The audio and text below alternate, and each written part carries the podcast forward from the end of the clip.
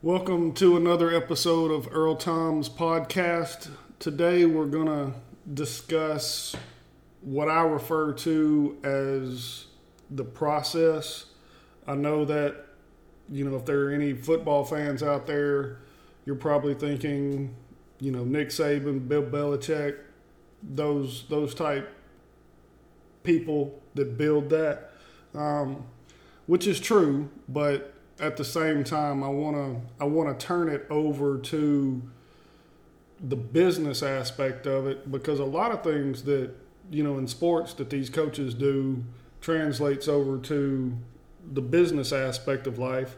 Um, but if we start and we just kind of look at you know say what Belichick and, and Saban have done, if if you if you look at at their process.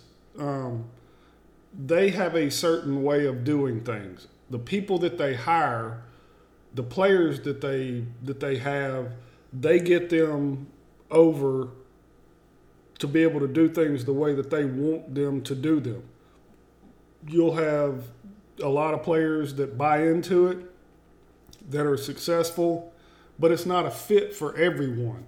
So when you look at, at what Belichick and, and Saban have done, and and you go out there as far as the business aspect of it, it correlates super easy if you just think about it in a in a very simple way that you look at Belichick and, and Saban, for example. How many titles Belichick has won? How many championships Saban has won? Some would argue and it would be a good argument that Brady was the key to Belichick's success. That could very well be because the Patriots didn't have a good year last year, but Tom Brady went on to a new team and, you know, won the Super Bowl. Um, you look at Saban, the same thing. He takes different assistants, they move on every single year. He puts in new assistants and winds up having the you know the same success that he's had in the past. So their system, their process works for them because it it it fits what makes them the best at what they do.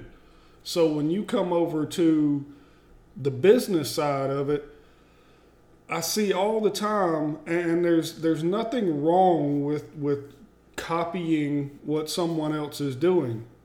And you need to to a certain degree. But if you take, say, Saban, for example, and you look at, at his success versus his assistants that he's hired that's moved on to, to different jobs and, you know, head coaches, assistant coaches, those kind of things, he's actually never lost to any of his assistants before. Now, that could very well change because you know there's always a first time for everything. But his system and his process works so well for him that if you look at it in that way his other assistants that he's played against as, as new head coaches have never beat him. So what those assistants do or take his process and try to try to put it in their own team but it doesn't work because if it worked, they would have beat him. So what I'm saying when I when I when I say this is you take pieces. You don't take the entire process and completely copy it. There are certain things, like I said before, that, that are good, you know, marketing, those kind of things, those work for certain people. But when you get into the actual nuts and bolts of what actually makes your company operate, those have to be individual. A lot of people are going out there now and they're and they've done it for years and they wonder why they're not making any money. When when I first got in the business, I started in a lot of ways copying what I had learned as an appraiser. And some of that worked to an extent, but the appraisal profession was a very slow profession you go in and you pretend that it takes you a long time to do an appraisal when in actuality it doesn't take you long at all. We just wanted you to think it took that long so we could charge you what we did.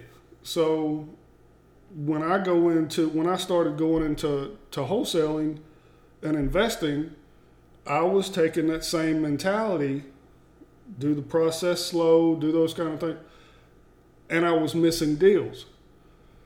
So after a little bit of time and a little reflection, I realized that I can still operate slow, but I don't have to rush it, so to speak, because if I rush it, then I force things and I make a mistake.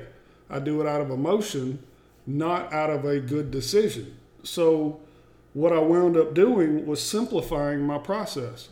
The appraisal part of it, I, I let that go. I sat there and did the exact same thing that I had always done as far as, you know, determining a value, coming up with a renovation cost, those kind of things. That that analysis stayed the same.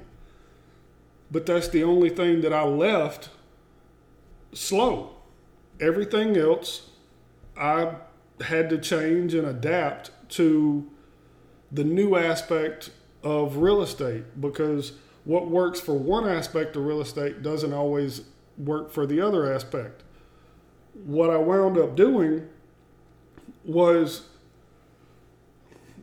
as soon as I would get a lead, I would look at it and go, you know, are they in the ballpark? A lot of times, and you know this, people will contact you and you won't have, you know, an asking price or something like that. If they opt in on your website, a lot of times they won't they won't give you an asking price. if they if you call them, you have some sellers that say make me an offer. In all honesty, I very rarely just make an offer because I always tell them I'm not going to compete against myself. You have a number in mind or you wouldn't have called me. So when you want to tell me what your number is, feel free to call me or let me know. But I'm not going to compete against myself. So have I lost deals because of that? Sure, I absolutely have. But I am not going to go into a negotiation on the losing side right off the bat. and that's what, if you go back to what Belichick and Saban do, it comes over to the business side as well. Because they don't go into a game on the losing side ever. They outwork them they know exactly what the other team is going to do. Now, the other team may have some surprises for them. They have to adjust, and then they get it under control. But they never go into a game not prepared.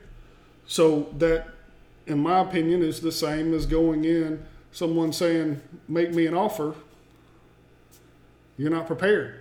You just lost. Because it goes back to that he who speaks first loses and if you do that, you're not gonna you're not gonna be in the driver's seat of that deal. So do I want to go down that rabbit hole and chase it? Because if someone says make me an offer, and I wind up saying, hey, I'll give you a hundred thousand dollars, knowing I could, you know, in their mind they were expecting seventy five.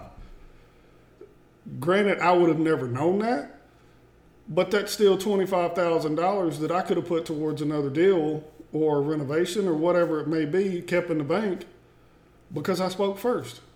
So that part of it, you have to sit there and, and kind of figure out what's going to be the best way for you to do it.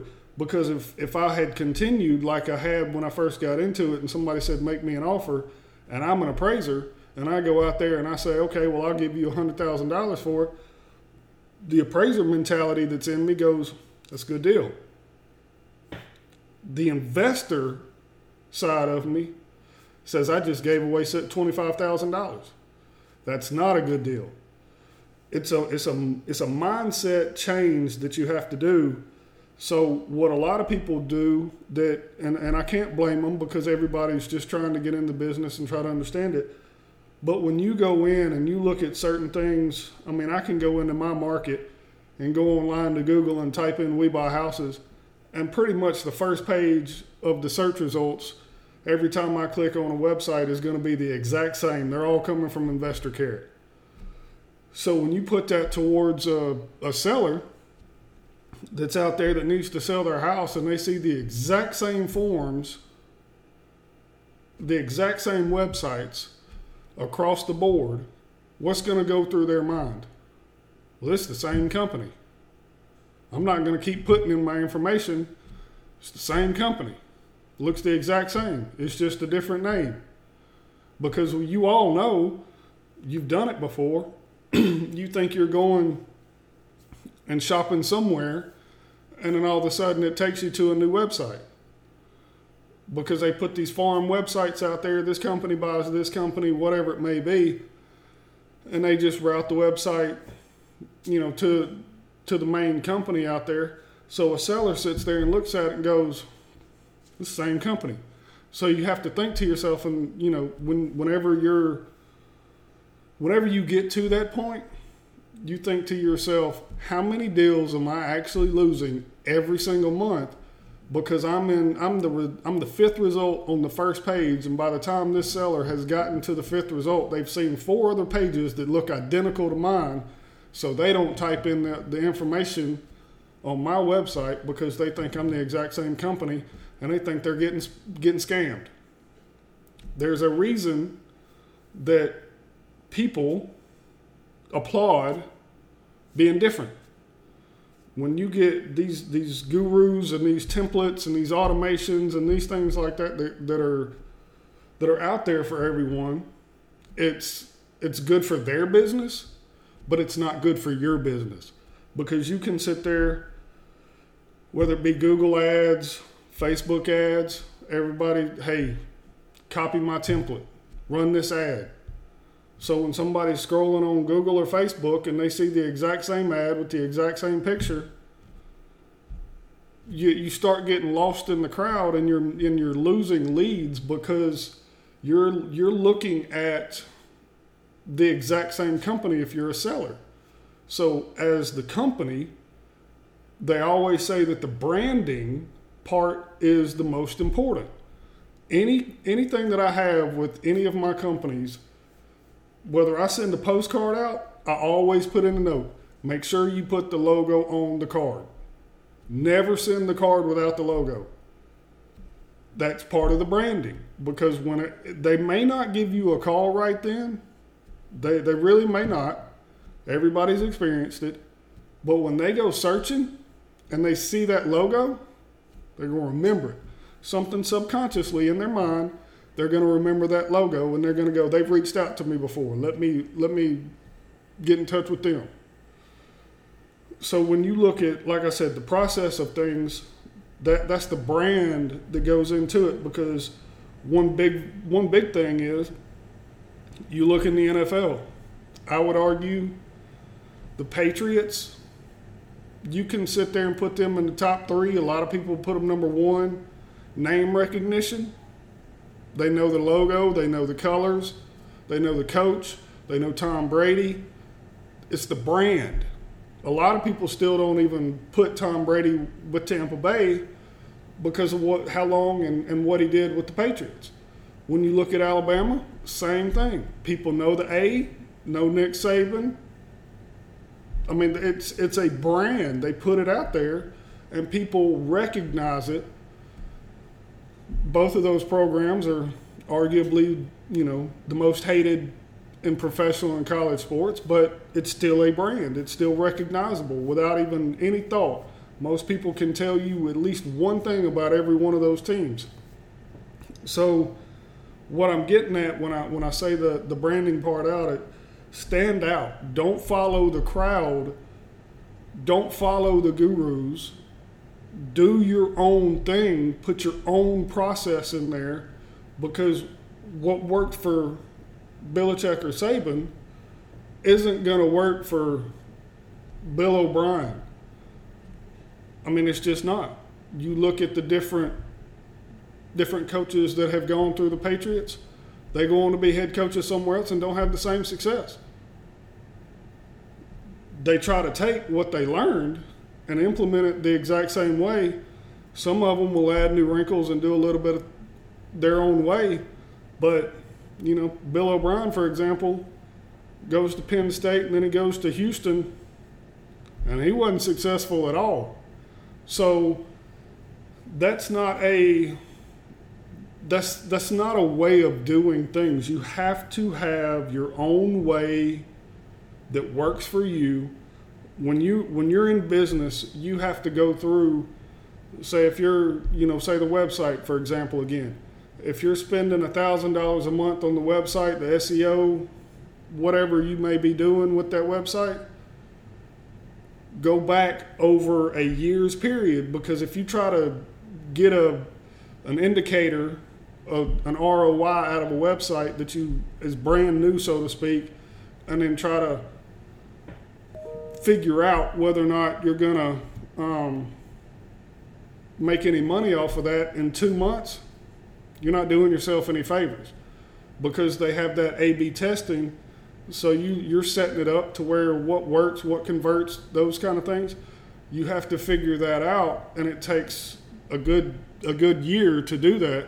So it's an investment in what you're doing when you're doing these ads and things that things of that nature. It's the exact same thing. You have to do the testing. You have to put the investment in there to figure out what's going to work for your company.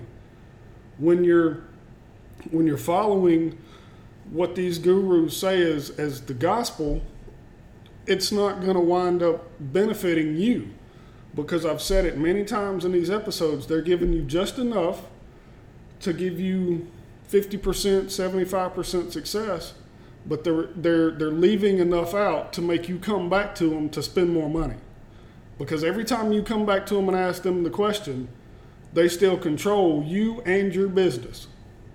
It's okay to ask questions, but ask it to peers, not gurus. Ask others in the industry what's working for them. Take that idea. If you get that idea enough, it may work. And then you test it to see if it works for your business. When you go and you, for your business portion of it, a lot of people out there hire a VA, do this, you know, cold call, those kind of things. That may work in Los Angeles but it might not work in Virginia. I have no idea. But the way to figure that out is to test it. So when you're looking at your business as a whole, you put in, in place the, the key aspects of it, the process that works best for you. This is not an overnight success type business. No business in the world is an overnight success you have to put the work into it. You have to reinvest in your business and you have to constantly evolve because things are constantly changing to be able to stay ahead and stand out to be successful. So when you go through when you hear these gurus and you're following everything that they're saying to the to the letter, that's successful for them because they may have the best VA in the world, or they may have an employee in there that doesn't ever want to go out on their own.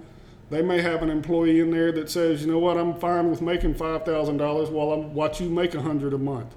So you may get employees in there that go, hey, I've been here six months. I think I know everything. I'm going to go out on my own and do it myself. That's how most times in real estate that it works. People get into real estate because they see the, the potential of the money. So they get in, they learn a little bit, and then they move on, try to do it themselves. Some are successful, some are not. But the people that are moving on from your company are going to wind up trying to copy what they saw you doing in your company. So if you're having success, they're going to you're going to become the bill Belichick and the Saban to them and they're going to be one of the assistants that goes out and tries to copy exactly what you're doing, thinking they're going to have overnight success. It's a it's a it's a process of putting the right people in in, in place, having long term stability. Because when you're constantly having turnover in your company, your your success is going to be limited because it's taking time it's taking time and it's taking money away from you closing deals to constantly have to focus on training new employees or figuring out you know hey i ran these facebook ads for three months and they didn't work. Did you change them? Did you try a new ad? Did you test them did you figure out why it wasn't working Some things are just not going to work. But if you're testing and you're trying to figure it out, eventually you'll get to something that works. It unfortunately in real estate, those lessons, that research cost a lot of money. But it's possible if you do it the right way. You plan for it the exact same way that you would anything else. So when you get your, you know, when you were working a nine to five job, you had a budget. You understood exactly what you what you made every single month. You understood what your mortgage or rent was. You understood what your car payment was, what your insurance was, how much extra you were going to have every month. Now that you're in business, why is that different? It's still the exact same. But a lot of people have a difficult time putting those two together because they don't realize it's the same. Everything in the business has the budget, everything in the business has the process. So, whether it be your brand, your marketing, your advertising, the people you surround yourself with, the people you listen to for advice, it's a process. You have to get trust in every single thing that you do. Because if you don't trust your website is going to get you leads, why would you do it? If you don't trust that advertising, whether it be online or direct mail, is going to get you leads, why would you do it? If you don't trust cold calling is going to get you leads, why would you do it? If you don't trust your employees to close deals for you or not steal from you or whatever it may be, why are you going to hire them? You have to get to that point in business as an owner to realize you're the umbrella and everything that your business does falls under that umbrella. So you have to protect everything involved in that business and be able to to be successful by keeping it protected keeping it dry, so to speak. When you're looking at the employees, especially, trust is only so only goes so far because I mean, like I said before, if you're in real estate, most people getting in real estate, you know, they get wide eyed because they see the money involved in it, think they can do it for themselves. But honestly, real estate is, is not for everyone. So if if you're one of those people that kind of is scared of taking risk or you know something like that just go in do do what you do and do it very well. And then that way you can become a, an asset to you know whatever company you're working for. Negotiate a you know more money whatever it may be. Because one thing that a lot of people don't realize is that you can promote in your company and you can promote yourself to incompetence because every single person has a ceiling of their capabilities.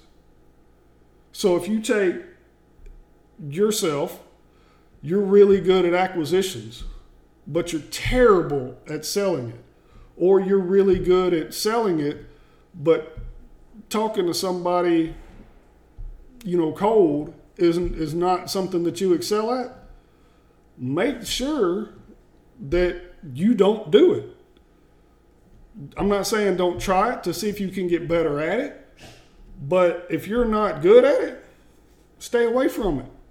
It's hurting you. If you're sitting there in your company and, and you've got someone that is, is good at talking to people like if you got a cold caller or you've got somebody in there that, that's good at, at acquisitions let's say that the person running the company or you for example steps away on a day to day or you you think you need to put somebody in charge of everybody that can manage the office if you take that person that's in that's in charge of acquisitions and then turn around and hire them to be able to to manage everybody that could be a good call and it could be terrible because that person could be good at acquisitions, but terrible at managing people. How do they get along with everybody in the office? Are they an actual leader? Do people respond to them? Things like that. So you could have actually just destroyed your business because you took a very good asset away from your business and acquisitions that brought the leads in, that you know got the contract signed, put them in charge of running the day to day. Let them hire someone to do acquisitions now that is not as effective as they were. So you have just promoted within your company to the level of incompetence. You have to keep everything on a level playing field, so to speak. Let everyone do exactly what they're best at, and you'll be successful that way if you have a company. As far as you being a, you know, the owner, not every owner is a CEO. Some are just entrepreneurs, and you have to recognize that. I'm an entrepreneur. I'm not a CEO. Never have been. Never will be. It's not my strength. So I actually just let everybody else do it. But that's because I recognize my strengths and my weaknesses. My weaknesses cost me money if I try to make them my strengths and I don't focus on my strengths.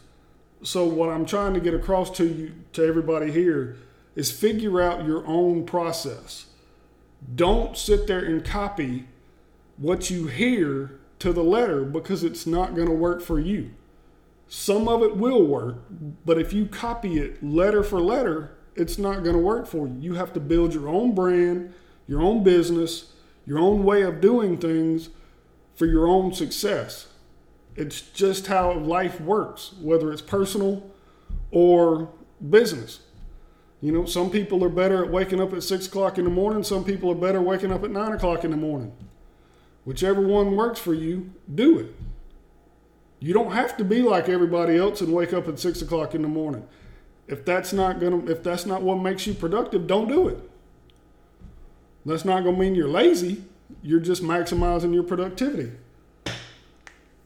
I hope that has made sense to a lot of people because I, I see a lot of a lot of people out there that could be successful that haven't opened their eyes and opened their mind to expansion to be able to see what's actually out there, what the possibilities are, because they're basically just sitting there cheating off a test because they go and they hire a guru or they see these ads or whatever it may be, and they go, okay, well, I got to copy this word for word. Doesn't work. It's never going to work. The easy way never works. Build your own, build your brand, put the foundation down before you build the sticks and the bricks. There's a reason why you put the foundation down before a house, before the sticks and the bricks. Without it, it's not going to hold itself up. But with that, we're going to draw this episode to a close. Like I said, I hope I hope this has made sense to a lot of people. I hope it helps you. We'll uh, we'll be back in a couple of weeks with a with a new episode. Thanks for listening.